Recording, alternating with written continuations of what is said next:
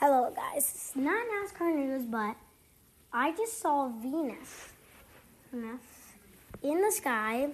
You know, I see uh, probably on this day right now, February 27th, 2020, right now in the nighttime. Around like 7, 8 o'clock right now. I just want to tell you guys that this is actually happening right now here on the 27th of February here in 2020 and a new. So I just want to give you guys this quick little thingy.